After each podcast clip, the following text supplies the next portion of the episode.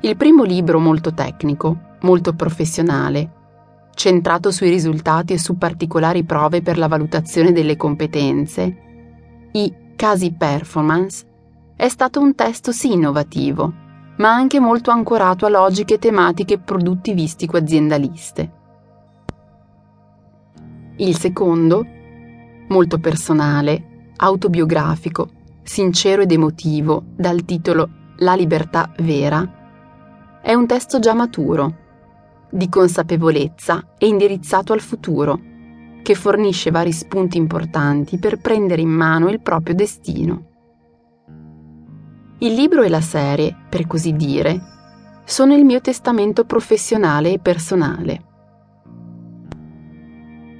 Si basa su tanti elementi che ho appreso e sperimentato fino a ora e ha l'obiettivo di suggerire qualche tecnica, fornire spunti di riflessione accendere una scintilla in tutte quelle persone che vogliono provare a realizzarsi felicemente in questa vita. Pur essendo io ancora in cammino, tutte le esperienze da me vissute, le persone da me conosciute, i libri da me letti, le attività svolte in ambito professionale nell'associazionismo, mi hanno consentito di arrivare a questa sintesi. Tutto ciò mi ha portato a trovare sempre alcuni concetti ricorrenti nelle persone di successo e, per me, ricche di valori, di amore, di sensibilità, di conoscenze. Ecco, questa serie intende presentare ciò che un individuo può fare per avere un'esistenza più gratificante e soddisfacente. Chiunque può, basta volerlo, sapere come farlo e poi farlo. Nei tre volumi si vogliono mettere in discussione gli assiomi, i principi e tanti altri aspetti che ormai, purtroppo, vengono dati per scontati nella società attuale. Prendiamo per esempio il concetto di persona ricca e di successo. Chi è una persona ricca? Colei che ha tanti soldi? Per me è assolutamente riduttivo affermare questo. Si può essere ricchi di spirito, di passioni, di energia o altro. Chi è una persona di successo? Forse una persona famosa?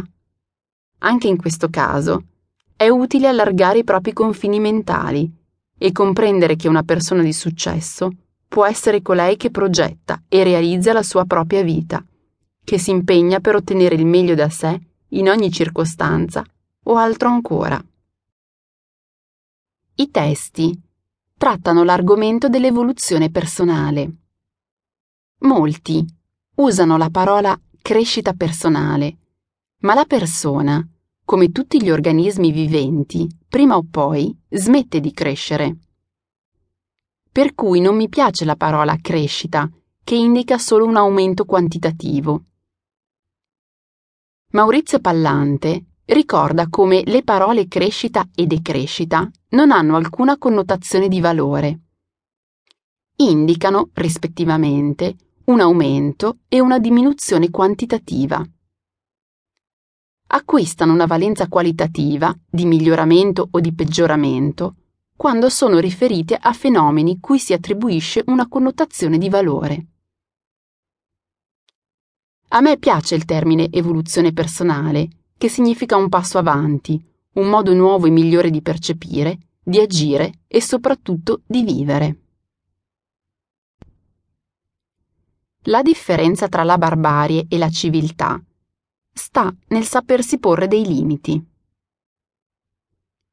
Ho letto tempo fa questa frase e la credo veramente corretta rispetto al livello di consumi e sprechi raggiunto dalla società odierna.